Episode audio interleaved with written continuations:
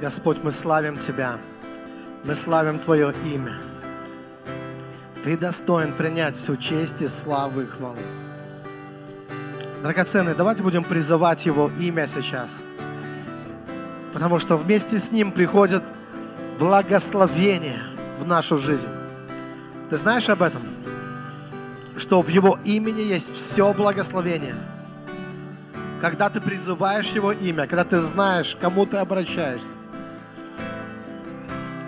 что Он твой альфа и омега, что Он и начало, и конец, и первый, и последний, что в Нем есть вся полнота, что в Нем есть все, чтобы искупить наше прошлое, благословить нас в настоящем.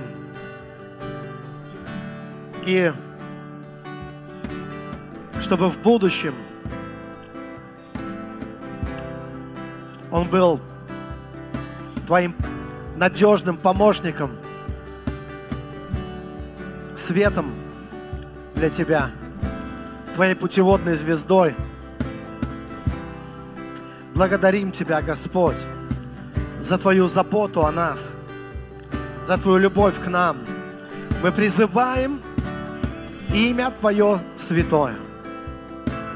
Сегодня благослови каждого, каждого, каждого человека – Просто положи руку на себя и скажи, Господь, сегодня меня нужно очень сильно, сильно, сильно благословить. Те, кто смотрит нас онлайн, тоже положи руку на себя и скажи, Господь, благослови меня сегодня очень сильно. Пускай поднимутся великие, могучие волны Твои. Дух крепости, дух мудрости, дух совета, дух силы, дух любви – Пускай эти волны пройдут через мою душу, обрушатся на меня. Наполни меня, Господь. Наполни меня сегодня, Господь. Преображай. Везде, где было слабо, везде, где было тонко в твоей жизни, сегодня Бог пускай подкрепит тебя. Укрепись своей верой в Бога. Скажи, Господь, я верю в Тебя. И Ты скала моего спасения. Я знаю, что все волны лукавого, все силы зла, они разобьются об эту скалу. Я благодарю Тебя, Господь, за Голгофу, за крест, на котором Иисус распят за мои грехи, за мои немощи. Благодарю Тебя, Господь, за кровь Иисуса Христа, за новые одежды, одежды праведности.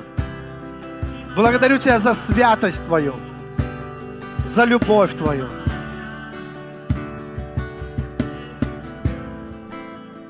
Входи в облако Его славы – Входи в облако Его славы в поклонении, в простоте сердца, с радостью, поклоняясь Ему, воздавая Ему славу. Входи, как Его чадо возлюбленное, как Его дитя. И прославляй Небесного Отца, который даровал тебе жизнь, у которого вся мудрость, все знания и вся сила – и мы приходим к престолу благодати, Господь. Мы знаем, что вся необходимая помощь, она приходит от, от лица Твоего. Как сказано, всякое даяние доброе и всякий дар совершенный приходит свыше, от Отца Светов. Благодарим Тебя, Господь. Больше и больше и больше света Твоего – в нашей жизни. Благослови это служение, Господь. Мы открыты для Тебя. Пускай легко входит в нас Твое Слово. Пускай течет это помазание чистое от престола Твоего. Река жизни через наши жизни, через наши судьбы, очищая, омывая нас, наполняя нас. Мы благодарим Тебя, Господь. Мы благодарим Тебя. Знаете, я вижу такую картину, как Небесный Отец, Он наполняет кубки вином, вином Святого Духа. И Он просто делает такой жест, указывая на то, что пейте, пейте вино мое, пейте вино Святого Духа. Если вы жаждете, если вы действительно хотите перемен, если вы действительно хотите видеть мою славу, говорит Господь, то просто бери и пей вино Святого Духа и наполняйся им. И ты моментально, тут же, в тот же миг, ты начнешь видеть, как теплеет твое сердце, как тает всякий лед, как помазание начинает действовать, как сила преображения начинает действовать прямо внутри тебя, в твоей душе, в твоем духе, в твоем естестве. Поэтому просто бери это вино Святого Духа и наполняйся, наполняйся, наполняйся им. Хотя бы бочку, потому что не мерою дает Господь Духа Своего. Не мерою дает Господь Духа Своего. Есть христиане, которые как этот, кто там Астерикс или Обелис, помните, как кого там уронили э, прямо в эту почку, и он исполнился силой. И ты тоже можешь сегодня, если у тебя есть жажда, ты можешь просто креститься в этом. Аллилуйя. Потому что божественный виночерпий работает без выходных. И вино Духа Святого никогда не заканчивается. И благословение льется рекой от Божьего престола. И ты можешь насыщаться им прямо сейчас, сколько захочешь. Только ты, твоя вера и твой Бог, и твое поклонение Богу решает все вопросы. Во имя Иисуса Христа. Амин. Аминь. Давайте Богу дадим славу. Слава Иисусу. Слава Господу. Что же, приветствую вас, драгоценные, приветствую, люди добрые. Ты можешь дать пять кому-то, вы можете присаживаться. Я рад видеть вас. И слава Богу. Сегодня поговорим на важную тему о счастье. Я назвал эту тему для себя так. Счастье где? Счастье где? Вот так это должно прозвучать. Счастье где? Это от того, что однажды один человек спрашивал меня и говорил, что вроде все есть. Там и бизнес, и деньги, и то, и все. А счастье где? И счастье не пришло вместе с ожидаемыми вещами. И, кажется, пришел ответ, и определенные нужды восполнены, и страсти определенные удовлетворены. А счастье не пришло. Где счастье? Вот об этом я хотел бы сегодня с вами поговорить, но вначале сделаю короткое объявление. В эту среду будет, будут пасторские встречи, поэтому вы можете приходить, но будут они не поздно, а с 18.00 они будут. До, до 20.00, потому что в 20.00 у меня трансляция будет э, уже. И э, давно не было, и просто ну, есть необходимость Э, собраться, общаться, поговорить. В 18.00 это будет в среду, это будет за место вот э, служения тогда в среду. Ну, мы можем, конечно, и на пасторских встречах тоже помолиться, почему бы нет, было бы даже очень хорошо. Итак, э, теперь возвращаясь к теме о счастье. Вот какой возник вопрос. Вопрос такой, почему, я так спросил, почему в реальности не только мирские или светские люди не чувствуют себя счастливыми, но в реальности многие христиане, я так считаю, что не все христиане, скажем так, чувствуют себя счастливыми. Откуда я это знаю? Это не то, что я сидел дома и выдумал себе, что есть какие-то христиане, которые не чувствуют себя счастливыми. А потому что я общаюсь со многими христианами. У меня много поездок бывает, вы знаете. Я общаюсь со многими христианами.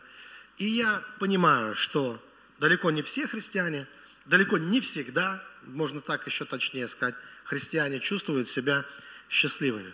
Вообще это очень интересно наблюдать за людьми. А, когда для меня открылись, открылся духовный мир, когда я стал видеть, что происходит в духовном мире. Кстати, видеть, вот духовное видение, когда оно есть, оно, я понимаю, это звучит мистически для многих людей, видеть духовный мир и так далее. Вообще, э, надо убрать вот с этого, э, с этого понятия видения духовного мира такой излишний налет мистицизма. Есть эм, есть много лишнего в, в наших представлениях о том, как это происходит, как это должно происходить. Есть много фэнтезийного, много сказочного, много из Голливуда, я знаю, из фильмов, из сказок, из чего такого. На самом деле все, все практично, на самом деле все просто. На самом деле каждая душа, каждая живая душа 90, вернее 100 процентов своего времени проводит вот как раз в том мире, который никак не может увидеть. Нет, физическими глазами. Мы, конечно, хотел сказать слово зырим, да, как, да, как бы вот в этот э, видимый мир. Но откуда смотрим? Из какого мира смотрим физический мир? Вот как раз из того, который не видим. Это, знаете, такая проблема увидеть себя, потому что ты есть тот, кто смотрит на всех. И мы видим всех, кроме себя – та же самая проблема с видением духовного мира. Мы видим все, что есть в этом материальном мире, ну, насколько хватает зрения глаз. Иногда не сознавая того, что это твоя душа смотрит на материальный мир. А твоя душа, она не в материальном мире. В материальном мире твою душу не найти никак. Можно найти только твое тело. А твоя душа, она не обнаруживается – никакими приборами, не взвешивается ни на каких весах, не измеряется никакими рулетками или там чем-то еще. И получается, что ты сам, как существо из другого мира, смотришь в этот мир. Из мира образов, из мира мыслей, ты из мира чувств, ты из мира переживаний. Смотришь в этот мир и переживаешь что-то. Хотя в этом мире нет никакого переживания или чувства, или мысли. Есть одни декорации, на которые мы смотрим. Есть только видимость, которую мы видим. Но у нас даже по отношению к этой видимости есть какие-то переживания. Настолько мы глубоко погружены в свою реальность, в свой мир. Вообще-то иметь свой мир никогда не было пороком. Если твой мир, конечно, не, не порочный мир только в том смысле, да. То есть, понимаете, иметь свой мир, иметь э, богатую душу, иметь, э, иметь э, большое внутреннее пространство, куда может поместиться много идей, и самые возвышенные чувства, и самые прекрасные мечты. Ведь это хорошо, это никогда не было проблемой. Наоборот, это то, что делает человека личностью – то, что делает человека зрелым, то, что делает человека творческим, это богатство твоего внутреннего мира, богатство твоей души как раз. И твоя духовная жизнь в том числе, которую не, не надо смешивать с твою духовную жизнь с твоей церковной жизнью. Ну, надо понимать, что это не всегда одно и то же. Это, кстати, не, тоже не очень хорошо. Вообще-то должно быть одно и то же, на самом деле – Ладно, я сейчас буду, постараюсь быть последовательным, а то чувствую, меня понесло просто. Итак, э, я для чего это все говорил? Я просто хотел объяснить, что когда ты учишься видеть не только физический мир, но и тот мир, из которого ты смотришь и в котором ты живешь, да, когда ты начинаешь видеть, то ты увидишь, что есть много разных сущностей. И это, кстати, видение духовного мира дает тебе ответ на определенные вопросы, которые люди не могут. Вот я сегодня прочитал, может быть, мне раньше написали, я не успеваю отвечать на все письма, но был вопрос такой интересный. Говорят, э, э, вот э, о вас говорят, что вы там постоянно общаетесь с, ну, про меня, что я постоянно общаюсь с ангелами. Кстати, я не постоянно общаюсь с ангелами. Было бы странно постоянно для меня общаться с ангелами. Я больше общаюсь с женой, с детьми, больше общаюсь с людьми, с Богом. Да? Ну да, иногда я. Но ведь для меня это как? Поймите, что вот эти вопросы, которые люди спрашивают, а там был такой вопрос, вот а мне мои оппоненты говорят, что не, не, нельзя общаться с ангелом, что Иисус, он не общался с ангелом, что Иисус говорил, я умолю Отца, помните, и Он пошлет легионы там, ангелов и так далее, и так далее. И вот это место Писания толкуют, как, знаете, что, видите, Иисус даже, Он говорит, я, отцу, я Отца умолю, Он пошлет ангелов. Я ответил очень просто – если вы закажете пиццу, это не означает, что вам запрещено общаться с разносчиком пиццы. Ну, никак, это не про это. Не уловили мысль? Или если ты пригласишь сантехника, например, у тебя там кран потек, и ты звонишь в ЖЭУ и говоришь, вы можете сантехников прислать? И то, что они присылают вам сантехников, это не значит, что вам нельзя общаться с сантехниками – Э, то, что вам нельзя вступать в половые отношения с сантехниками, извините за выражение. Ну, за такую прямоту, если вы э, являетесь э, женатыми, замужними и прочими людьми. Вот это было бы извращением. Вот то же самое с ангелами. Поймите, то, что мы обращаемся к Отцу, и Он посылает к нам ангелов своих, своих сантехников, извините, да, это не запрещает нам видеть их, общаться с ними и так далее. Но не нужно вступать в интимные отношения с ангелами, Библия об этом говорит. Да. Это просто нормально. Меня вообще удивляет. Я говорю, послушайте, где же ваша любовь, христиане, мне хочется сказать. А почему есть, э, послушайте, есть целые миры, целые ангельские миры.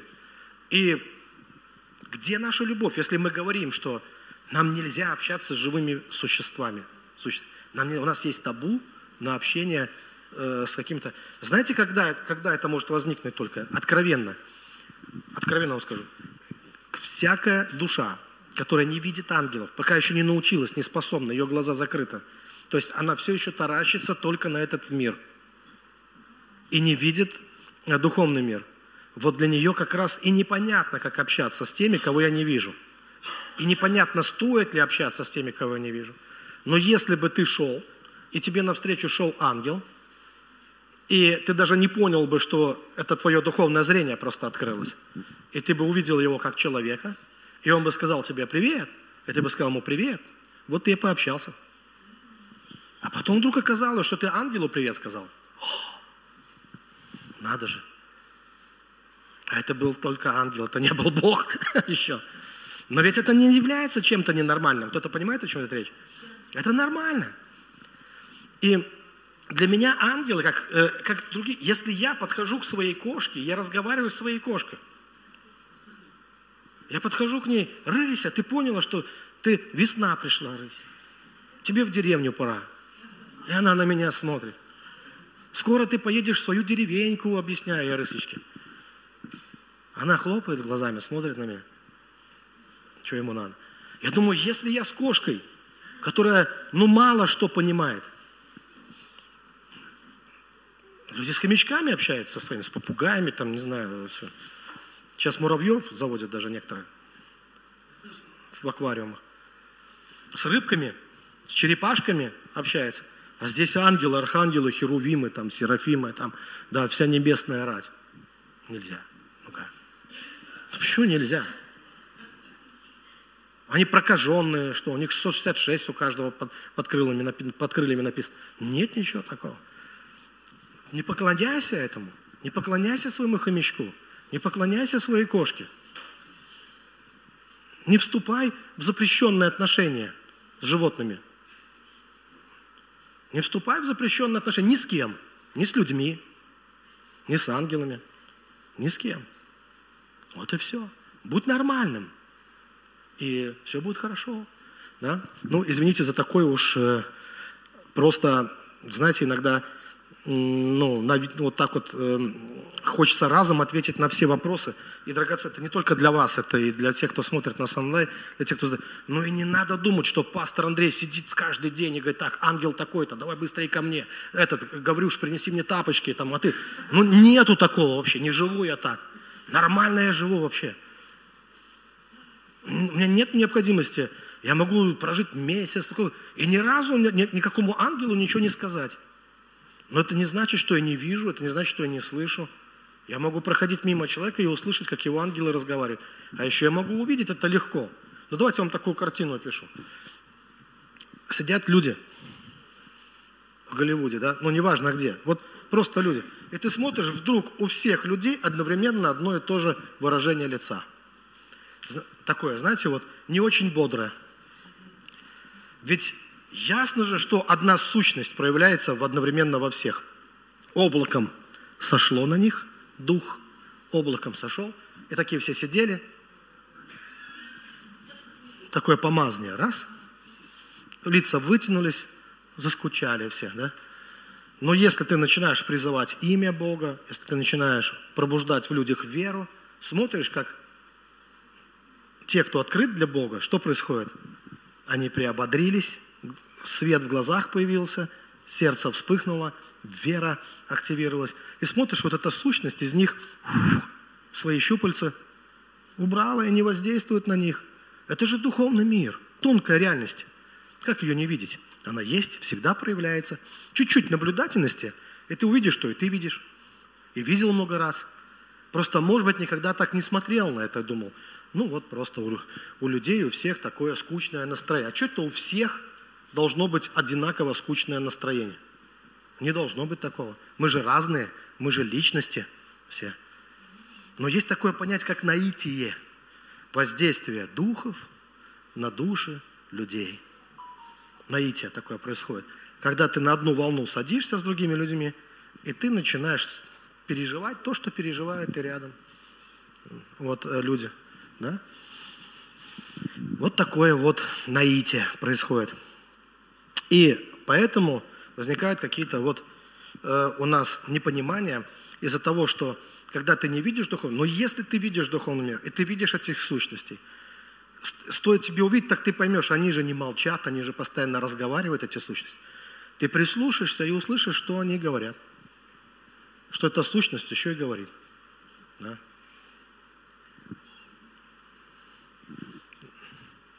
Ну, например, какой пример? Допустим, ты оказался на таком собрании, философском кружке, где некто э, в таком в есенинском духе, каком-нибудь печальном таком. Мне осталась одна забава, пальцы в рот и веселый свист. Он, он в таком, он транслирует, он как медиум вот этого духа на всех распространяет. И если ты открыл для этого свое сердце, твоя душа оказалась открытым – и ты почувствуешь, как вот нотки этого настроения, и тебе вдруг себя жалко станет. Да? И тебе вдруг захочется, чтобы кто-то тебя пожалел. И ты тоже так начнешь понимать, что ну, и в его жизни смысла, да и в моей нет. Он сказать, мне плохо, ты сказать, да и мне нехорошо. И вот ты можешь вот на эту волну тоже легко, легко попасть на эту волну. А поговори с человеком, наоборот, таком в огненной вере, который будет свидетельствовать, рассказывать о своих чудесах, рассказывать о, о том, как Бог спас его, о том, что произошло. Ты чувствуешь, что и меня Бог спас? Как, какое влияние мы можем ощущать на себе, давление, влияние. Я, я не знаю, как у вас, но наверняка было такое. У меня были ситуации, разговариваю с человеком, у которого веры нет, ну, вернее, вера есть, но не в то – Вера в плохое есть, а в хорошее как бы не осталось. И вот ты с ним поговоришь, ты его вдохновляешь, вдохновляешь, вдохновляешь. Кажется, смотришь, потеплело у него на сердце, на душе. Э, смотришь, уже как бы улыбаться даже начал немножко. Ты отошел от него, чувствуешь, как-то у тебя похолодело. Бывает такое, чувствуешь, как-то тебе теперь надо, как будто ты, как выжатый лимон, ты столько энергии отдал человеку, но заодно немножко хватанул его вот это э, его соплей, и хотел сказать, да, но все-таки сказал, да. Вот. И вот ты это ощущаешь, можешь на себе ощущать. Но ты можешь этому противостать, можешь не противостать. То есть ты можешь осознанно какие-то решения принимать в жизни, правильно? И ты можешь решить, что нет, что все нормально.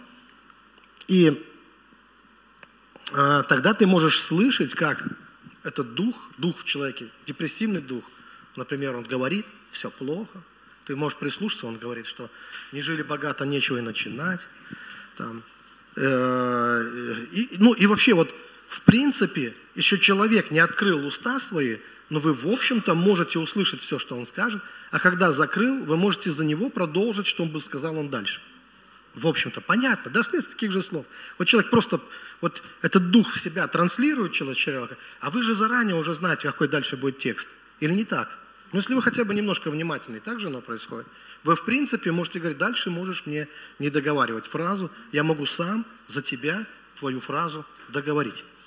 Потому что я знаю, на какой ты волне. Я знаю, о чем разговаривают твои духи, которых ты сейчас транслируешь. Потому что они всегда говорят об одном и том же.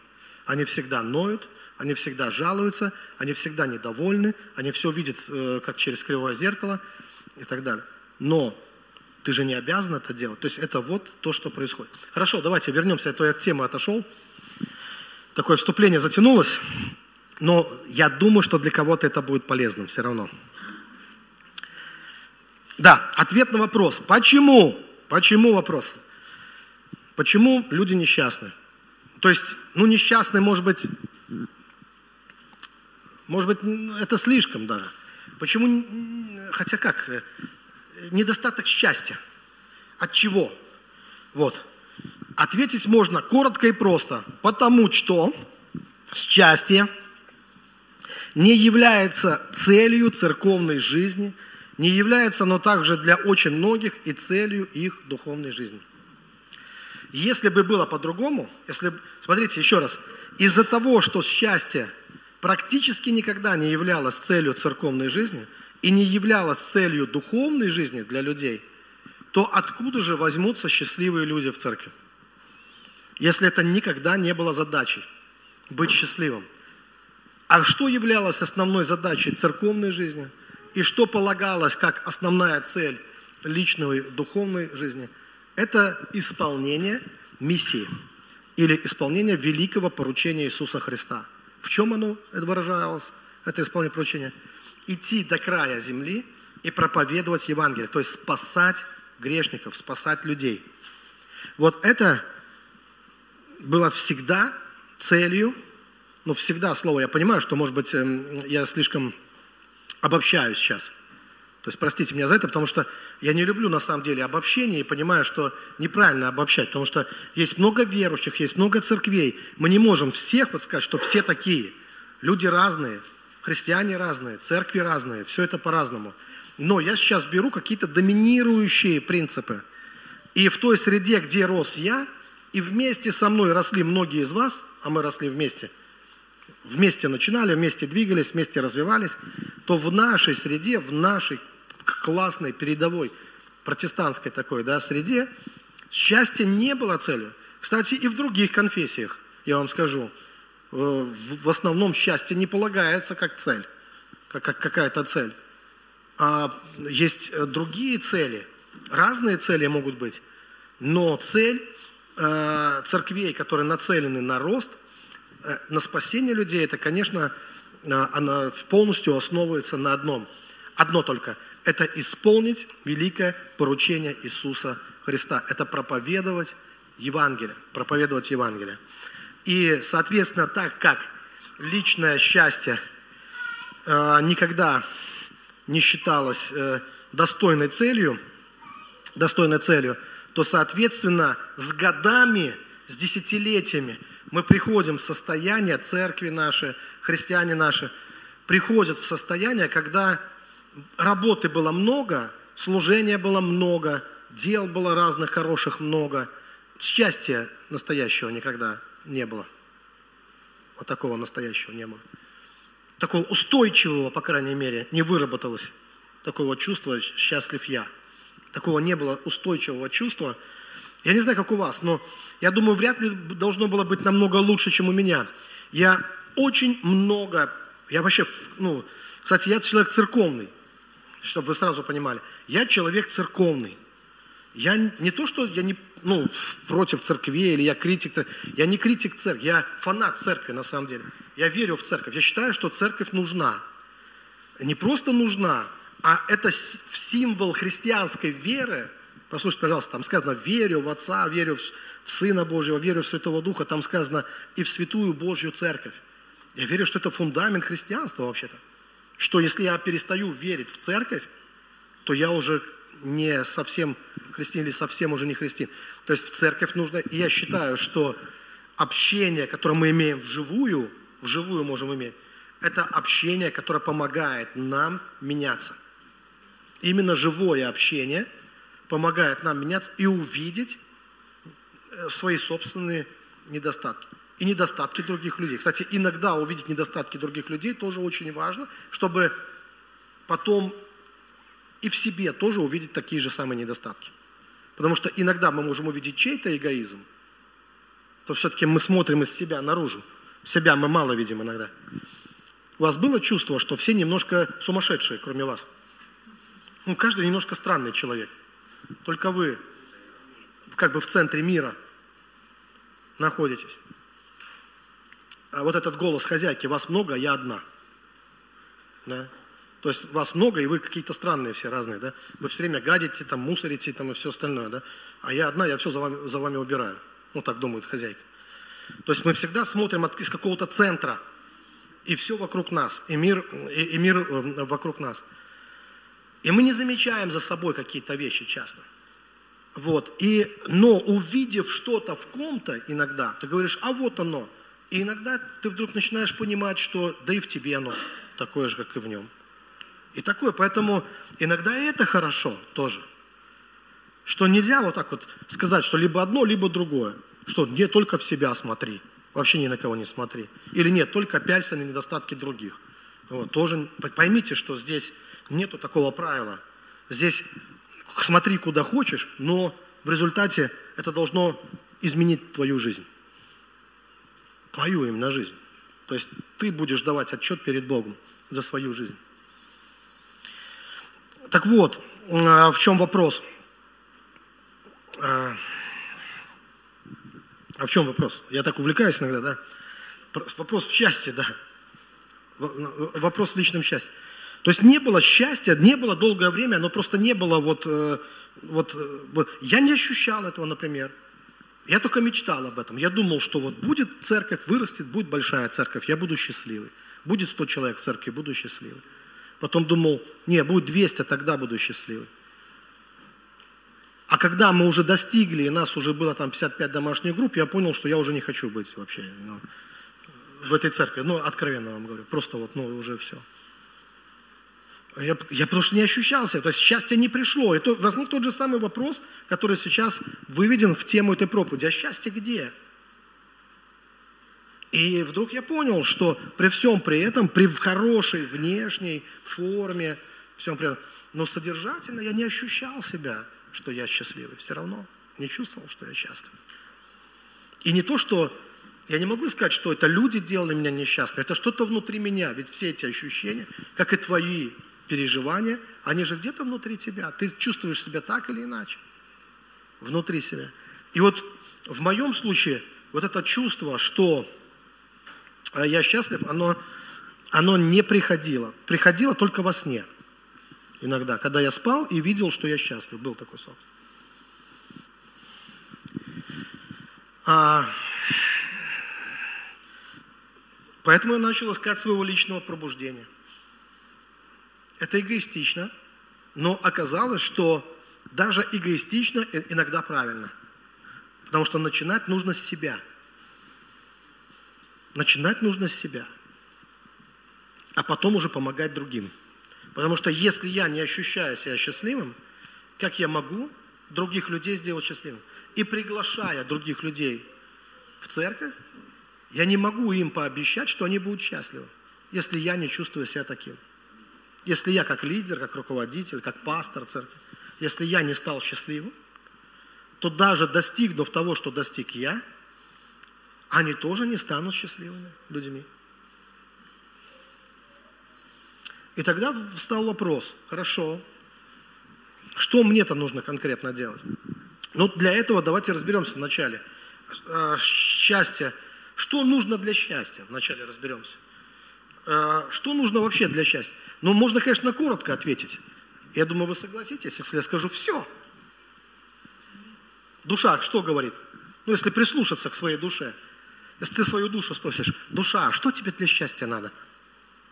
Нет, если ты спросишь свои религиозные мозги, конечно, они там тебе ответят, ничего для счастья не надо, только одно надо, там, э, да, там, ну, а, а мозги потребуют какого-то религиозного подвига, я понимаю. Но если откровенно, честно, о душе спросить, сказать, душа, тебе что надо? То ты услышишь голос души, она такая, все, мне надо все. Насколько же она несчастна? Ей надо все. А все это значит, она даже не знает, что ей надо. Надо все. И желательно, чтобы все было всем. То есть все. Ну, если мы немножко э, конкретизируем, да, немножко успок... все-таки надо понимать, это из-за глубокой отверженности в нас такой голос, да, все, то есть вот весь мир. Но, кстати, очень много глупостей люди по этой причине делают, потому что людям надо все, и из-за того, что им надо все, и аппетит неимоверный, люди совершают много разных глупостей, влезая туда, куда не надо влезать, беря то, что не надо им брать, что им не принадлежит в данный момент. Да? Вот этот хап, хапнуть что-то. Поэтому а здесь все-таки нужно как-то своими страстями управлять. Управлять своими страстями. И немножко вникнуть. Но все-таки, что надо на самом деле? Что на самом деле надо? И тогда мы поймем, что все можно свести к двум вещам, на самом деле, в которых мы нуждаемся. Позвольте я скажу об этих двух вещах. Это любовь и внимание. Что делает нас счастливыми? Когда мы чувствуем себя счастливыми, когда есть в нашей жизни любовь, и когда есть внимание. И интересно, что у человека, у которого есть и то, и другое, знаете, вот только что этой душе нужно было все, но как только пришла любовь, не нужно ничего, больше ничего. Представьте, феномен. Если нет этой любви и нет внимания, то душа кричит, мне нужно все. Но помните, Иисус говорит, что польза человеку приобрести весь мир, приобрести, а душе своей повредить, не сделает тебя все счастливым. Так что же тебе нужно на самом деле, душа? Бог знает. Тебе нужна любовь, и тебе нужно внимание. Потому что если это будет, то вот, это, вот этот крик «мне нужно все», он утихает, и появляется другой голос в тебе, который говорит «у меня все есть, мне больше ничего не надо». То есть происходит, это называется умиротворение. Мир приходит. Помните, Господь говорит нам в Слове Своем, мир мой даю вам, не так, как мир дает. Мир говорит, бери все. Бери, чтобы стать счастливым, бери все. Ты пытаешься взять все, а счастье не приходит. А Бог говорит, есть исполни заповеди. Что там за заповеди? Давайте вспомним, что это были за заповеди. Даже в Новом э, Завете.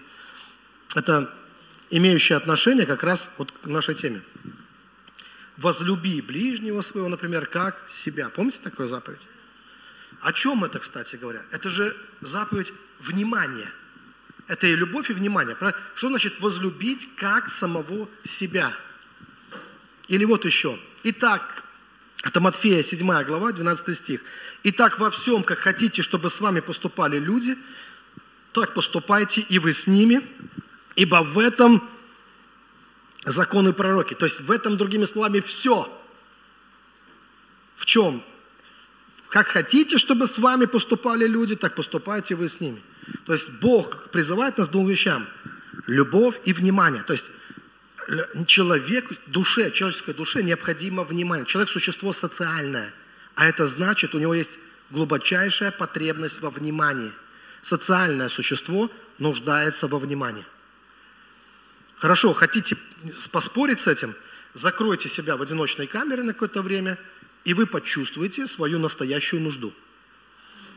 И вы вдруг поймете, что в одиночестве вы сходите с ума.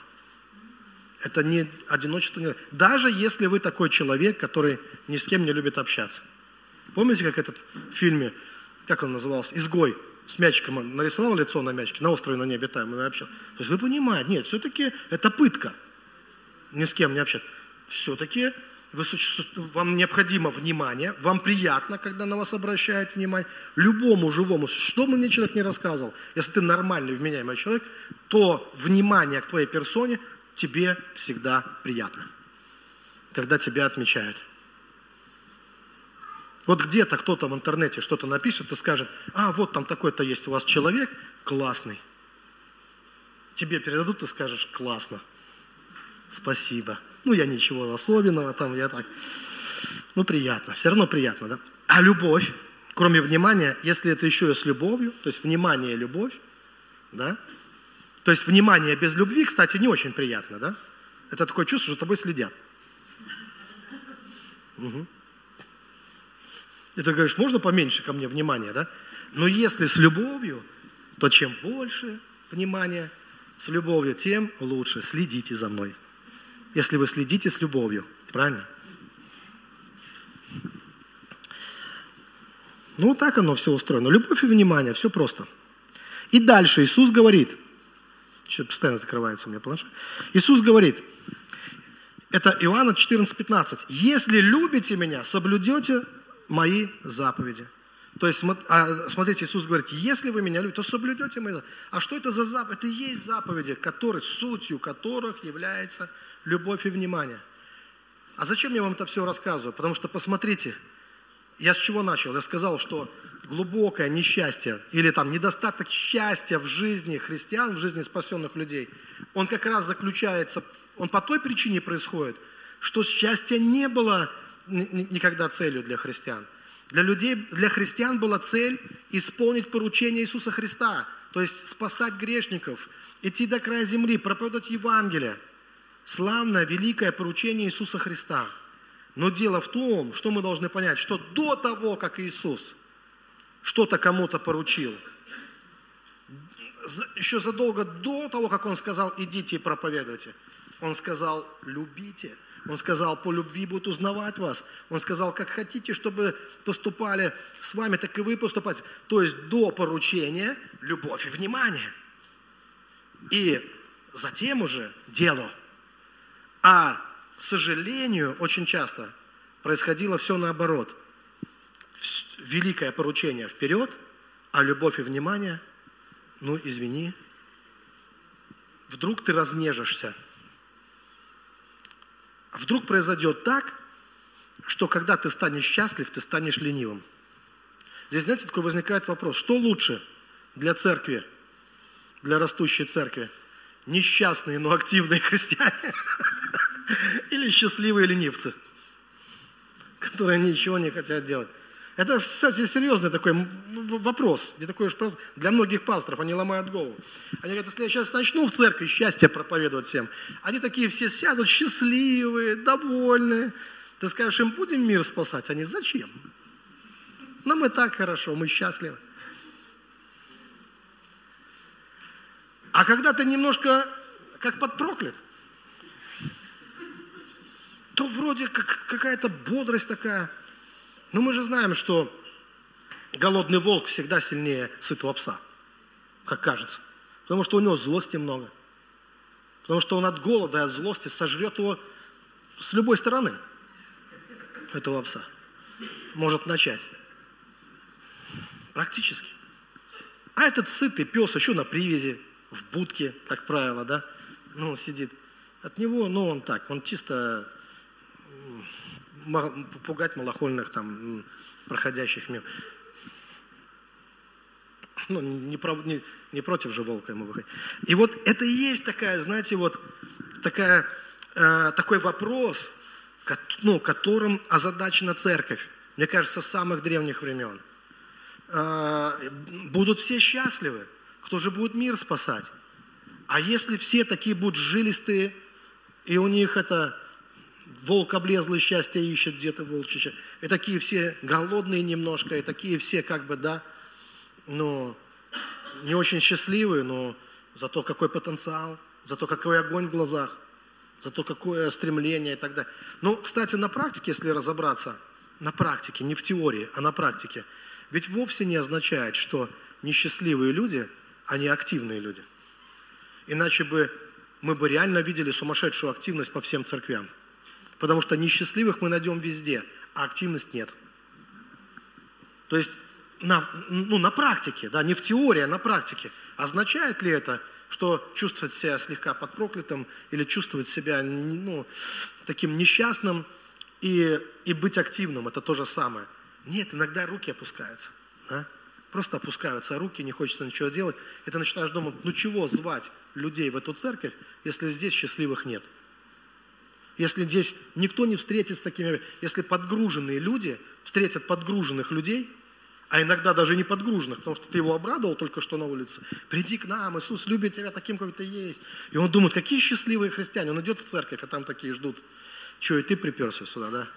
Еще твои вещи скинут со стула, скажут, ты тут не сидел никогда, и нечего садиться. Это мое место. Ну, просто вот, ну. И вдруг человек поймет, что, что пришел. Что смысл искать счастье там, где его нет? А все-то люди на самом деле ищут счастья. И вот получается, что э, даже, кстати, те люди, да, кто Бога ищет, скажут, я Бога ищет. Кто Бога ищет, тоже счастье ищет. Просто он думает, что он счастье в Боге найдет.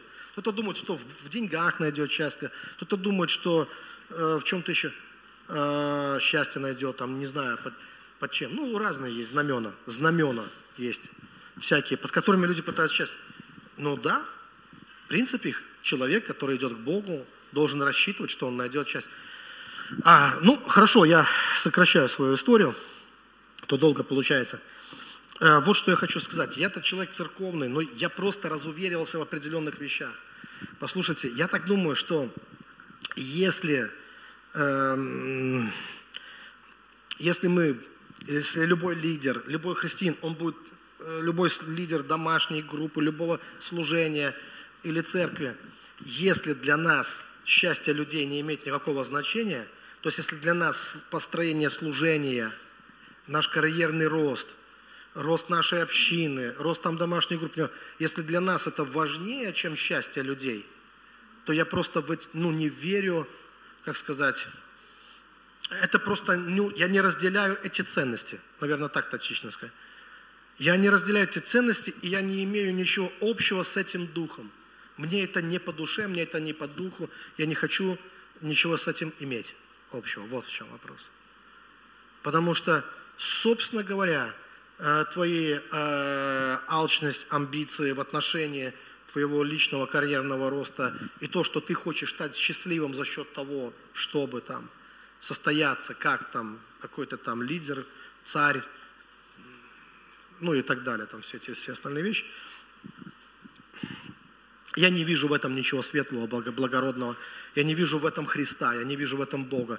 Я вообще не понимаю, какое это отношение может иметь к Царству Богу. Никакого. Это все про наши амбиции, это все про наш эгоизм, это все про наши комплексы, про нашу неполноценность. Это никакого отношения к Богу не имеет. Никакого, ровным счетом. Поэтому я ничего из этого поддерживать не хочу. И если какие-то лидеры – увлечены это, мне все равно какого ранга, какого положения, с каким званием.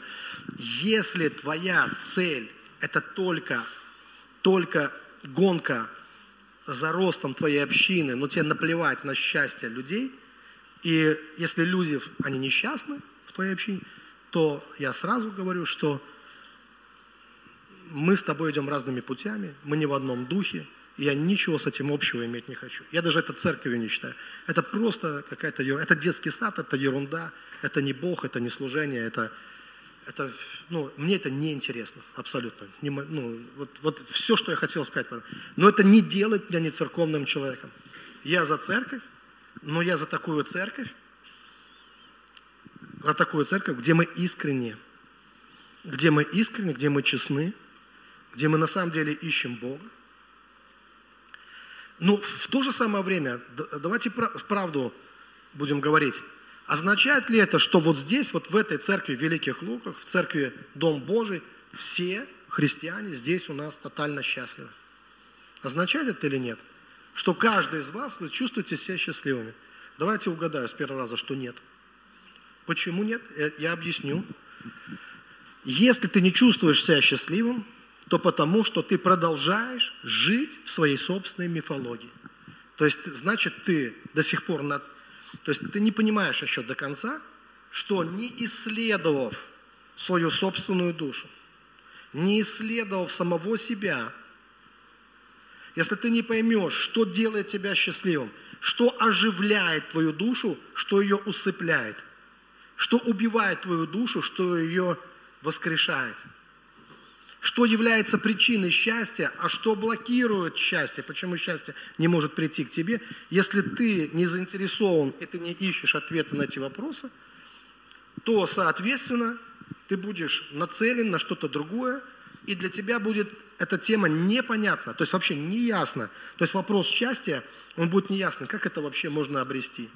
Потому что есть только один путь, это путь честного исследования, как говорит Писание, вникай в самого себя, вникай в учение. То есть ты вникаешь в себя, ты со светильником Божьего Слова, Слово Твое, светильник на геме, говорит Писание, ты идешь вовнутрь себя, чтобы в конце концов разобраться в себе – чтобы обрести мир внутри себя, чтобы понять, как мы обретаем мир, когда мы понимаем, а что, почему я несчастлив? Почему я несчастлив? Что блокирует счастье в моей жизни? Что является причиной тотального неудовлетворенности самим собой, жизнью, там, другими людьми, ну, всем. Почему я не могу чувствовать себя счастливым? Почему я все еще страдаю? Почему я, чего я лишен в этой жизни? Почему счастье не может прийти? И никогда не придет, если я не поменяю свою позицию. Если я не разберусь в себе. Если не, не разберусь, вот, вот, вот что там происходит в моей душе. Что ей там надо.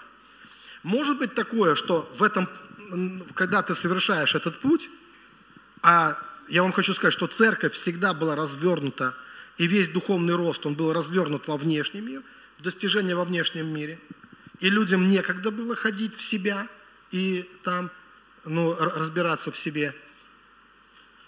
И в результате мы понимаем, что да, вроде бы привлекаем больше, больше, больше людей, больше прихожан, но не сами не можем быть счастливыми, даже не можем понять, как быть счастливыми, даже не можем разобраться, почему мы не являемся счастливыми, и не можем разобраться, почему другие люди, которые приходят, тоже не могут быть счастливыми вместе с нами, не могут быть счастливыми в церкви, не могут быть счастливыми, несмотря на то, что Иисус их Господь, несмотря на Святой Дух, на, на всех святых вообще, и на всех ангелов вместе. Почему весь, все духовное королевство не может сделать их счастливыми?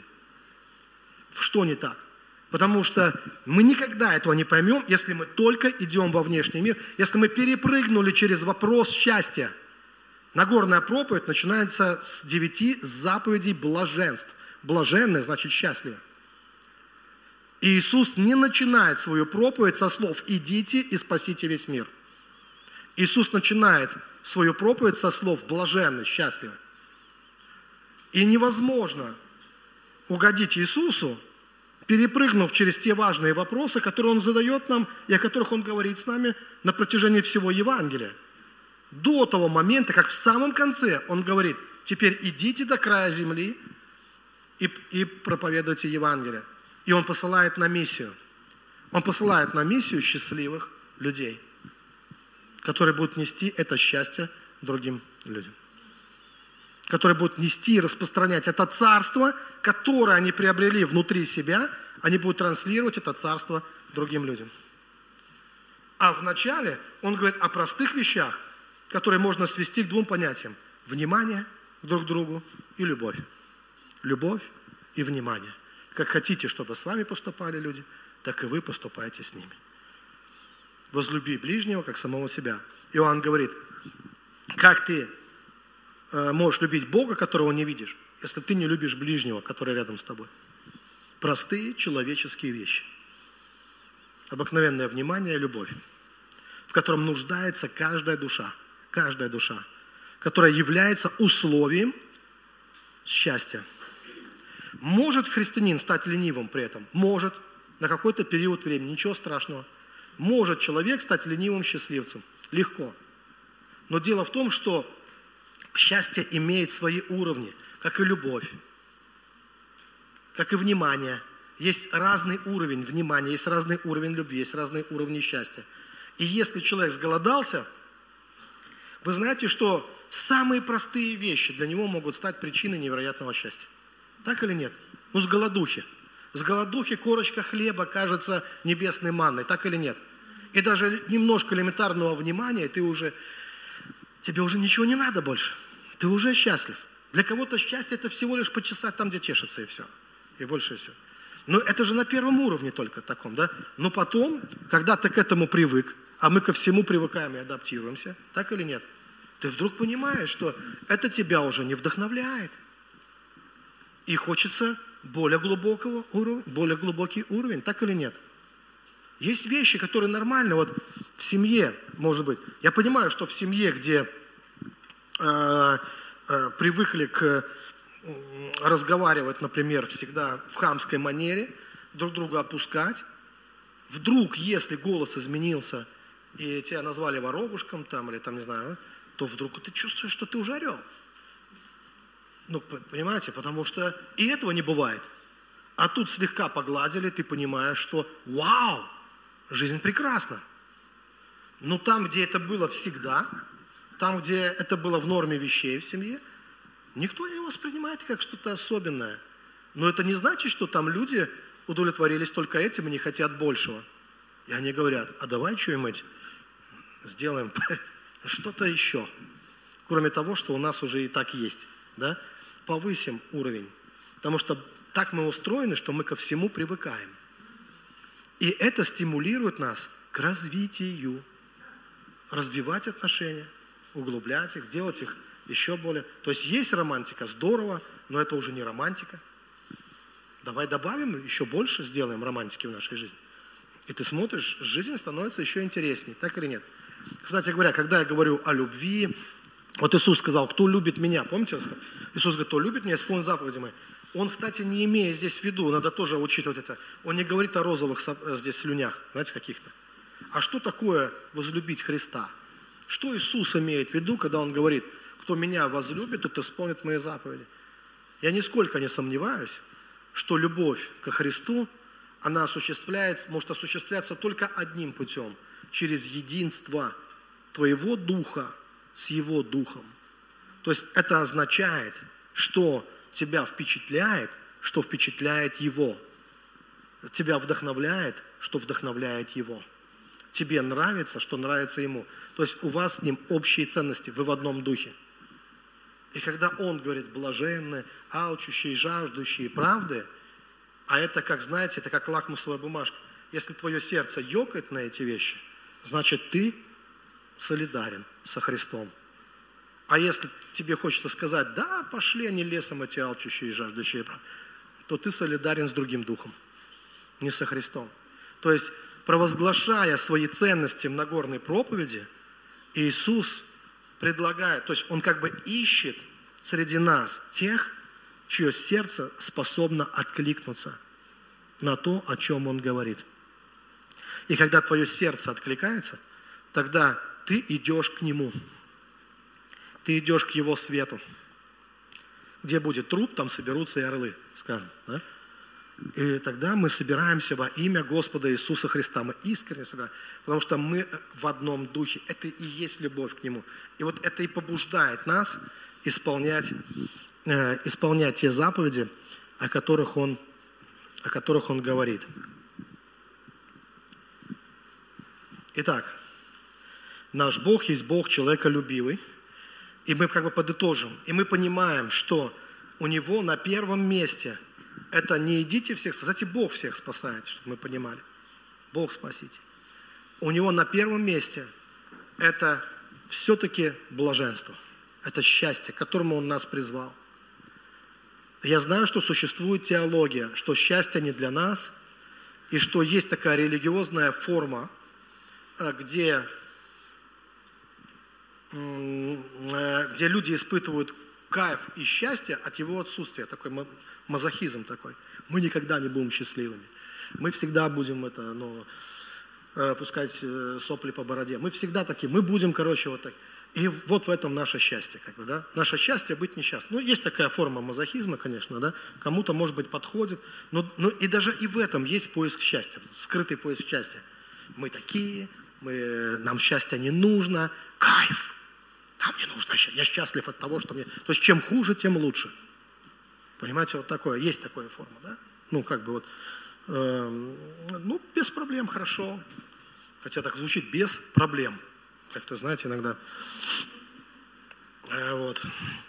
Но, э, но все равно никуда не уйти от этой темы. Все равно, так или иначе, видит ли человек свое счастье в э, тяжелом труде? Видит ли человек свое счастье в том, что он изнуряет себя? Видит ли человек свое счастье? Ну, в чем бы человек ни видел, он все равно ищет счастье. Он все равно ищет счастье. И нам никуда от этого не деться. Это какой-то врожденный принцип в нас, вложенный Богом. Э, просто каждый видит счастье в чем-то, э, в чем-то своем. Но однозначно мы должны понимать, что, э, что счастье предшествует миссии. И цель миссии заключается в том, чтобы и другие могли спастись и тоже стать счастливыми людьми. И я верю, что счастливые люди могут сделать других счастливыми. И я верю, что есть такой уровень э, счастья, когда ты значит, уже не можешь быть ленивцем, счастливым ленивцем. А есть такой уровень счастья, когда тебе, ты становишься как свет в этот мир, и это счастье, оно становится для других людей спасением тоже. То есть для других людей, ну, э, скажем так, может быть, спасением слишком громко, хотя, я думаю, даже не слишком громко, для некоторых так оно и будет. Я думаю, это просто свет для других людей. Это как вот ориентир для других людей. А, то есть люди видят, что ты счастлив, они хотят быть счастливыми, как ты. Причина твоего счастья в чем оно? В Боге. Но опять, вы уже научились различать, что есть декларации, что можно говорить одни и те же слова, но совершенно разное содержание. Вот я могу сколько угодно говорить о Боге, говорить, что Бог это причина моего счастья, но вы ведь всегда можете почувствовать, я просто хочу увеличить количество своей общины, или я говорю об этом, потому что я что-то в себе нашел. Понимаете, есть разница. Слова одни и те же, а мотивация разная совершенно. А, я считаю, что нужно спускаться по лесенке туда, в глубину своей души, со светильником Слова Божьего руки. Нужно научиться разбираться в том, что, давайте, что является причиной пробуждения твоей души, что является причиной сна, что является, что блокирует счастье в твоей жизни, э, как открыть шлюзы для счастья, вот эти э, окошки небес, чтобы счастье пришло в твою жизнь, что нужно это делать, вот я считаю, и что именно там, в своей душе, ты встретишься с Богом, именно там ты получишь все видения, все откровения, всю мудрость, всю силу, все, что только ты можешь получить от Бога. Вот как оно происходит. Это единственный путь. Если мы этого не делаем, если мы этого не делаем, тогда счастье не для нас. Тогда мы просто э, выбираем такую форму проживания жизни. Сейчас будет сложно. Когда мы становимся, знаете, мы, э, есть самое легкое проживание жизни, это когда ты просто часть какой-то, какого-то мифа. А, миф, который рожден государством, миф, который рожден во дворах, на улицах. То есть миф, который из поколения в поколение, понимаете, вот, ну, например, мы все должны быть такие. Вот мы русские, значит, мы такие. Или если ты мужик, ты должен быть такой. Если ты баба, извините за такое выражение, потому что я говорю о мифах сейчас, значит, вот ты такая должна быть. То есть не то, как, то есть это информация, которая приходит не от Бога, послушайте, а это информация с улицы. Просто с улицы. Это, ну, воспитание, это то, чем ты вскормлен вместе с молоком матери. Это такое воспитание. Это даже, если сказать, что это пришло от мамы, это даже ошибка, потому что к маме это пришло от бабушки, бабушки, от прабабушки, прабабушки, от прапрабабушки. Это история, которая э, очень древняя история. Это очень древняя история. И это история выживания человечества. Не жизни, а выживания история выживания, где для радости немного поводов. И где радость возможна только под допингом, под определенным. Поймите. Где свадьбы превращаются в похороны. Ну, есть такая традиция. Да, выть на свадьбах там, например. Ну, и где вот все вот такое. Где девочка э, репетирует быть усталой мамой, ну, когда она вырастет. Она еще девочка. Или сварливой. Ну, где вот, в принципе, где ты как бы становишься... То есть там, знаете, в чем легкость такой жизни?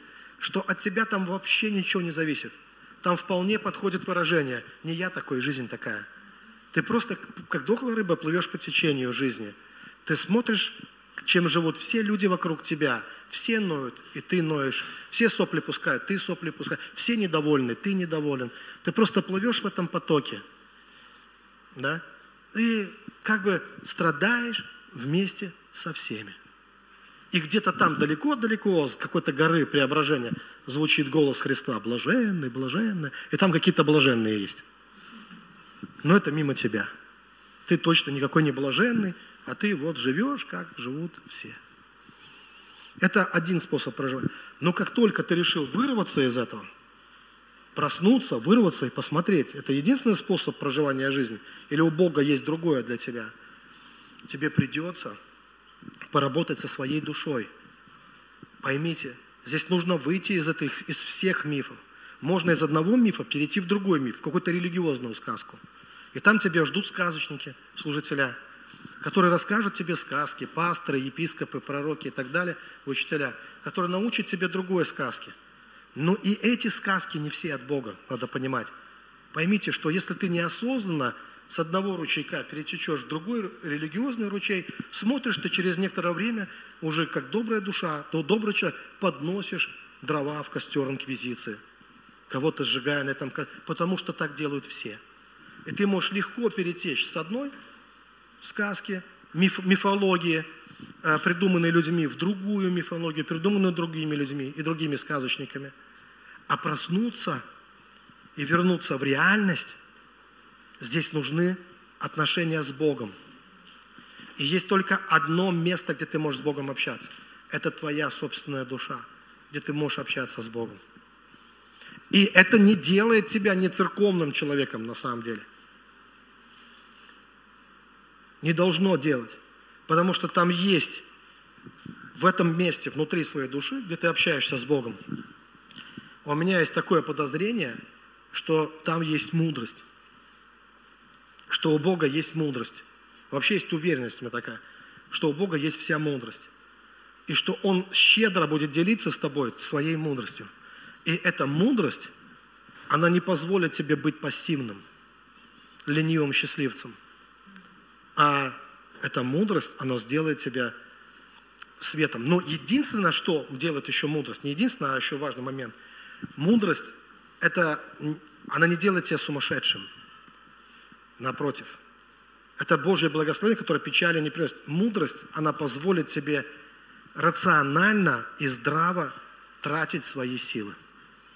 То есть не нужно, ты не будешь тратить свои силы на тех людей, которые напрасно тратят твое время. Просто. Вот и все.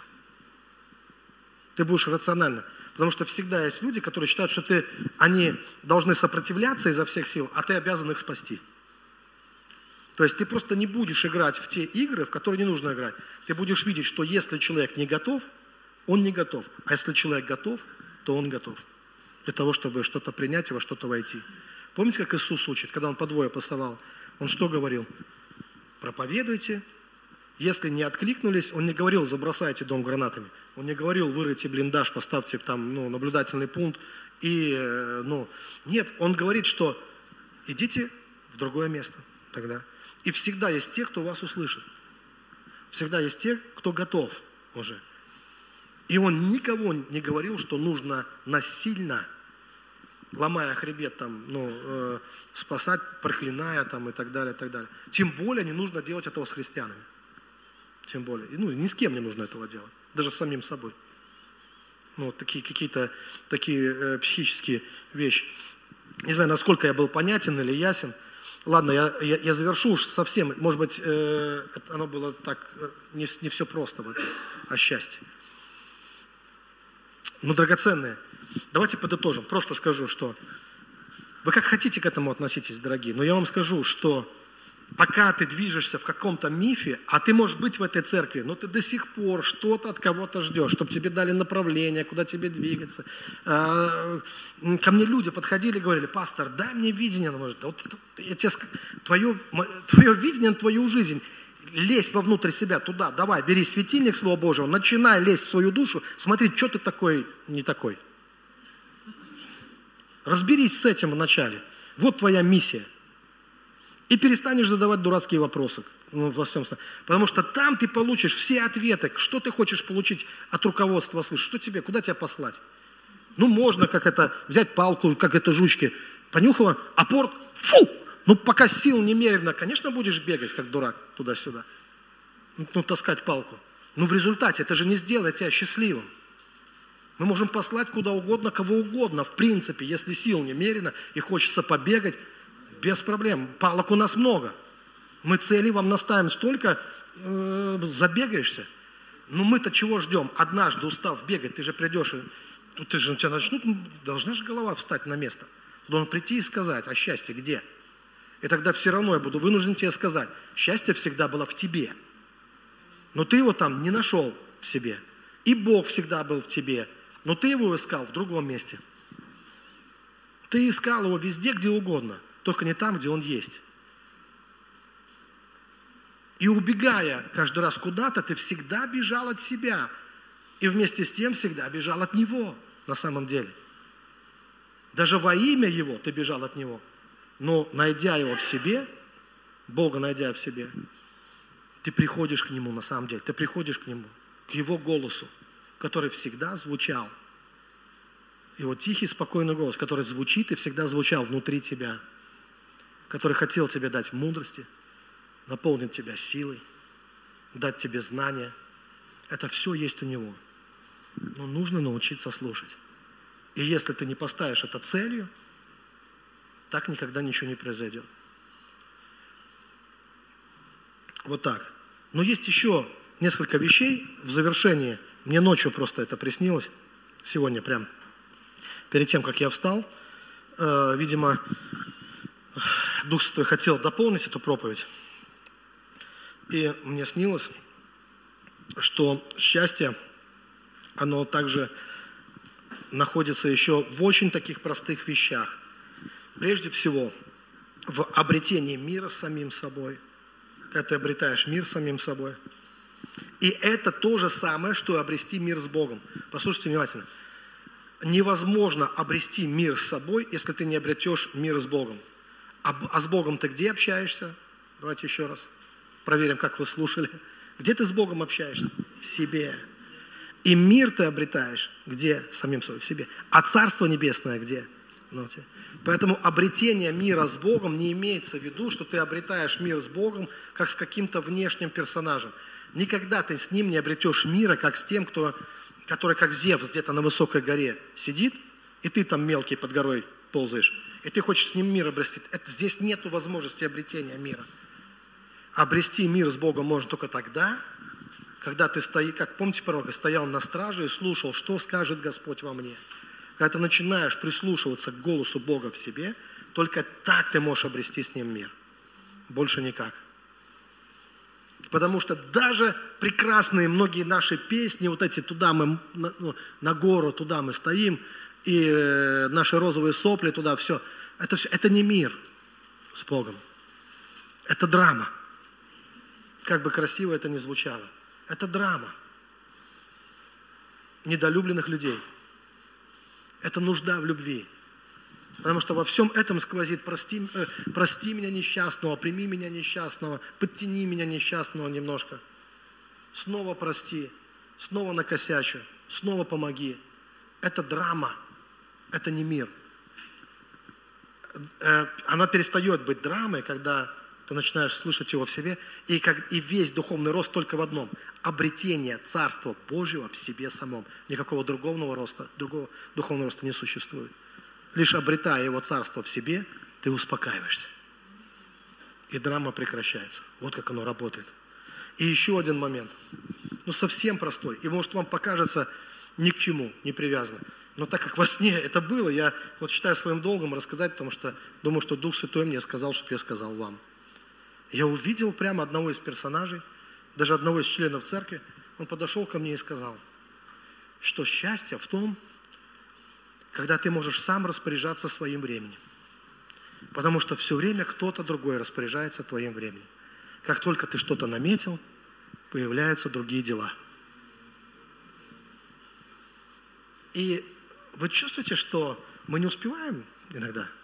У нас столько дел, а весной у нас их становится больше у некоторых. И вот тебе нужно сделать то, что ты наметил, но всегда есть другие дела. Всегда есть что-то, что отвлекает. И вот иногда и хорошо отвлечься, особенно если кому-то нужна помощь. Но все-таки очень важно, чтобы мы то время, которое, мы, которое нам Бог уделил, чтобы мы сами могли им распорядиться этим временем. И то, что наметили сделать, так, как мы это хотим. Аминь. Решил построить дом, построить дом, не знаю. Решил посадить огород, посади свой огород. Решил что-то еще сделать, сделай. И пускай мир подождет. Но это тоже важный элемент счастья. Аминь. Хорошо, давайте встанем и помолимся.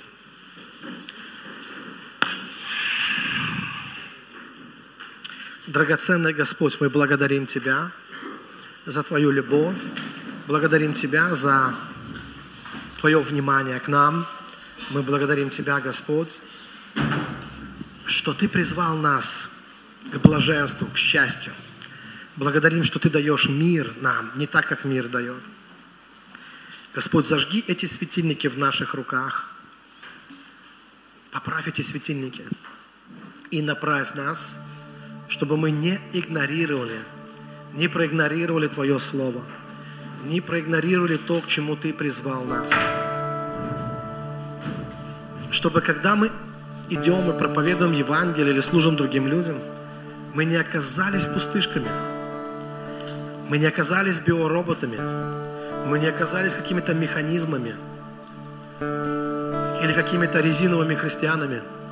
Господь, чтобы мы были живыми, настоящими, целостными, счастливыми. Потому что мы нашли это. Потому что мы нашли это в себе. Потому что мы нашли Царство Твое в себе. Потому что мы встретились с Тобою.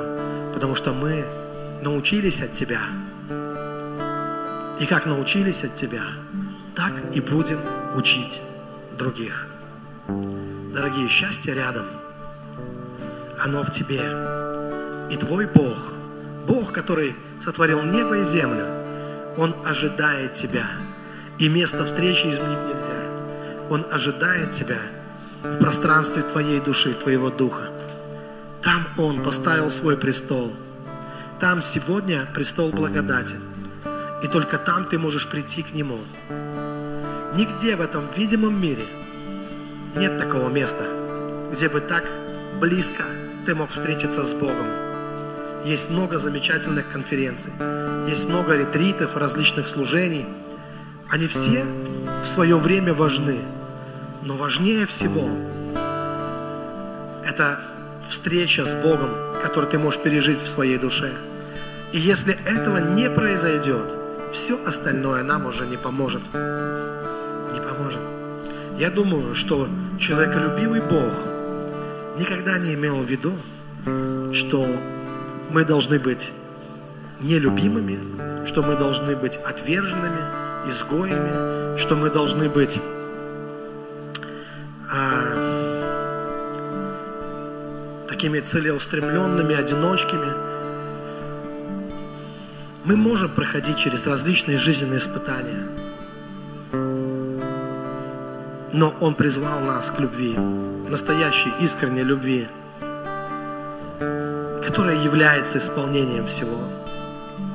Драгоценные, давайте на самом деле будем стараться, стремиться к этому, чтобы относиться к другим так, как мы хотим, чтобы относились к нам.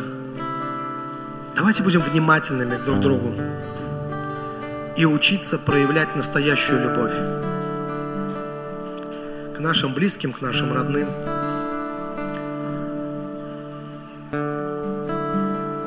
ненасильственную любовь, Не любовь как манипуляцию кем-то, а настоящую искреннюю любовь. И с этим светом мы можем идти куда угодно. С этим светом мы можем, мы имеем полное право, когда мы искренне призывать других людей к тому, чтобы они разделили с нами нашу веру и тоже встретились с, с нашим Богом. Вы знаете, что каждый человек, которого мы призываем ко Христу, он встретится с твоим Богом в себе, и твой Бог станет его Богом. Но он также сам в себе его обретет. Слава Иисусу! Слава Иисусу! Давайте Иисусу дадим славу. Слава Богу!